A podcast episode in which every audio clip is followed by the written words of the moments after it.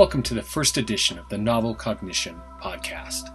This podcast is about exploring new ideas with interviews from newsmakers, news and fitness, health, online marketing, you name it, we cover the gamut.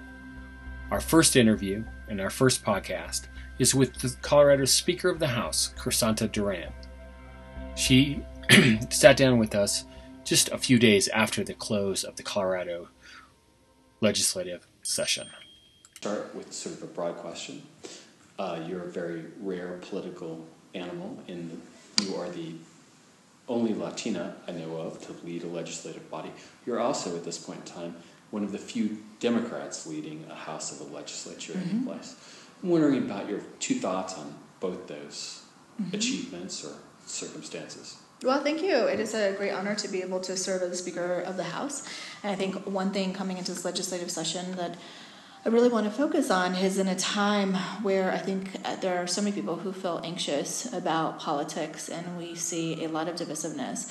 Uh, what I've really tried to do is do what we've always done in Colorado is focusing on those issues that bind us together rather than those that would divide us and try and be as productive as possible um, go into the legislative session being willing to take on big and tough issues and to encourage conversation um, regardless of whether someone is a Republican or a Democrat, to figure out how we find common ground. And I think that this legislative session, that that approach worked in many ways. We were able to come up with solutions um, on a variety of different issues that have been very challenging in years past. Um, but we also recognize that we still have work to do.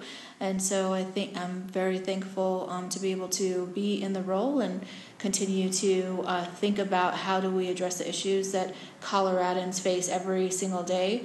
Um, whether it is making sure that they're able to get to where they need to go in a transportation system that works for everyone, or um, whether it is uh, for hardworking families, how they're going to be able to buy their first time home.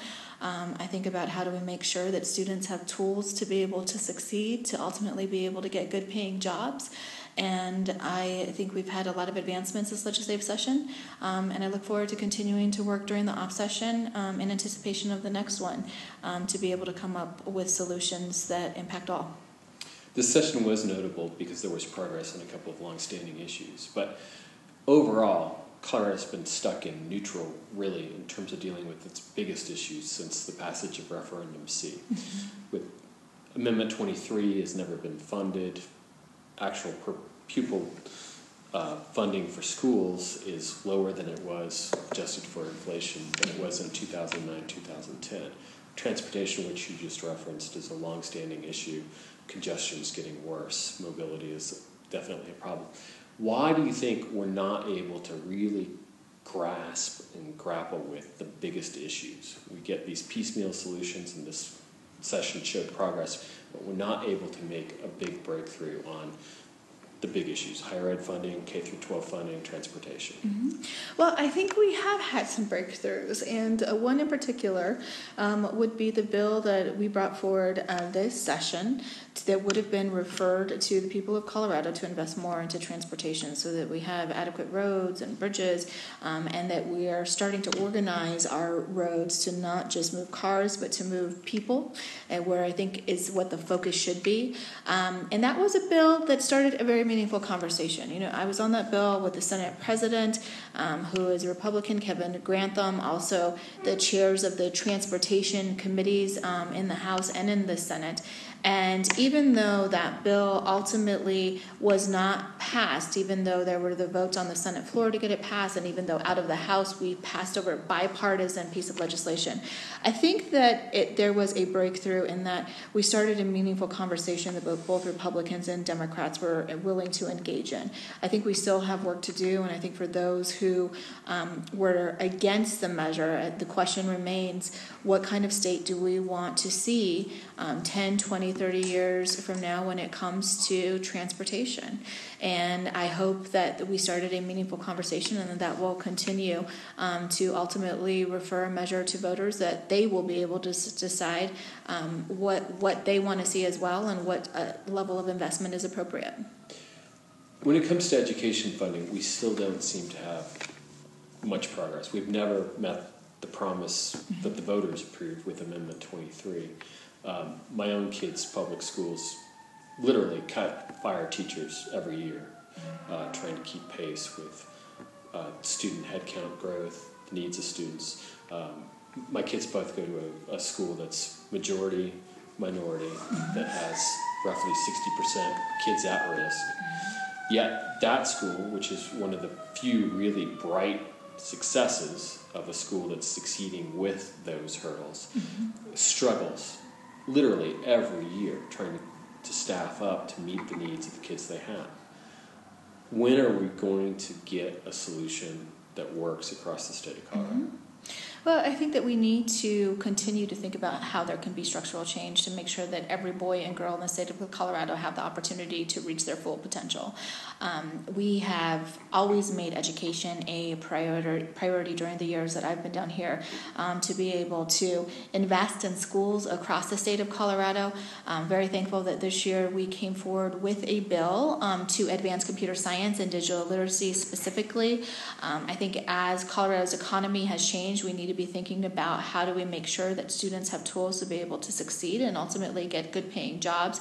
The legislation that the president and I worked on um, will create a resource bank in the Department of Education so that schools throughout Colorado will be able to gain access to curriculum um, when it comes to computer science and digital literacy. And also, we invested $500,000 um, towards teachers so that they have the adequate training to be able to teach in those two particular fields. Um, those are some of the best paying jobs for people coming out um, of high school and college, depending on what level that they're looking to go into.